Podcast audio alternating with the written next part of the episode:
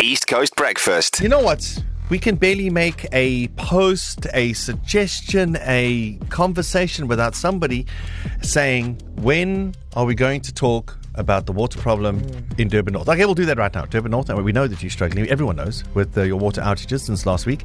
Speaker of eThekwini Council, Councillor Thabani Nyawose, joins us right now. And um, I hope you're listening, and hopefully we have some answers for you. Good morning, Councillor. Thank you for joining us. Good morning, good morning, and good morning to your listeners. Thank you for having me. No, great. So um, everyone's listening, especially Durban North, uh, and we we've seen now that the city's been working around the clock to sort out the water issues in the northern suburbs uh, for eight days now. Can you? Because this is what everyone's asking. Say, can we have an update? Well, councillor, please, can we have an update on your progress? Thank you very much uh, for having us. We, we we can report and confirm to you that most of our households in around Umhlanga and Durban North are now receiving water. But we want also to thank our residents for their understanding and working with us, and also our employees who have been working beyond, beyond the clock to make sure that the problem is being uh, addressed. I can tell you that we have replaced some air valves.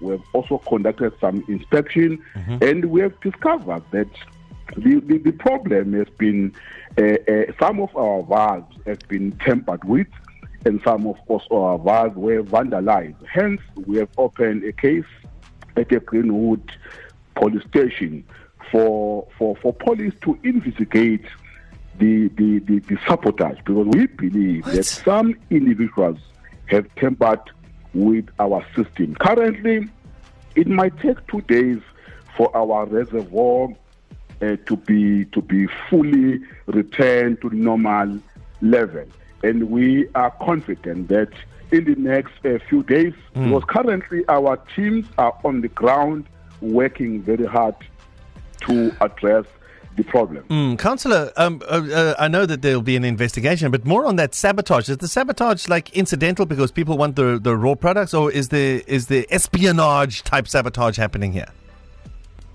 You, you, you, you see, the reason why we are saying the, uh, there's a sabotage, we conducted an inspection in our pipeline, a 27 kilometer pipeline.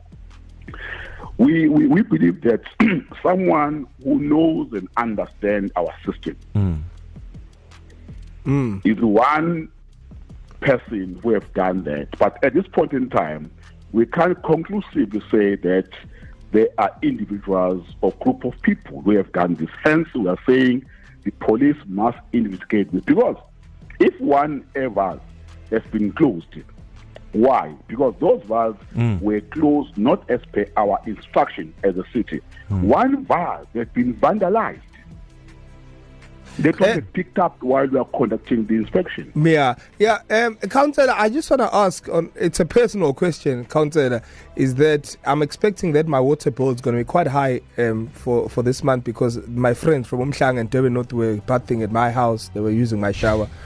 So, so, so, Councillor Tabana, I just want to say, to maybe you man to man, you can understand. I was just not help. I was helping The community. your community, Councillor. It's just a side note, Councillor. Uh, the, the, the only thing I can say is to thank you and to appreciate the support you're giving your friend. But at the meantime, while there was no water in Umhlanga, we were supplying them with water from our water tankers. All but right. thank you very much from the neighboring communities who have been assisting our people. thank you. But uh, thank you, Councillor Thabani Nyawose, for taking time and speaking to us this morning and answering our questions. Thank you. Thank you very much. East Coast Breakfast with Darren, Sky, and Carmen.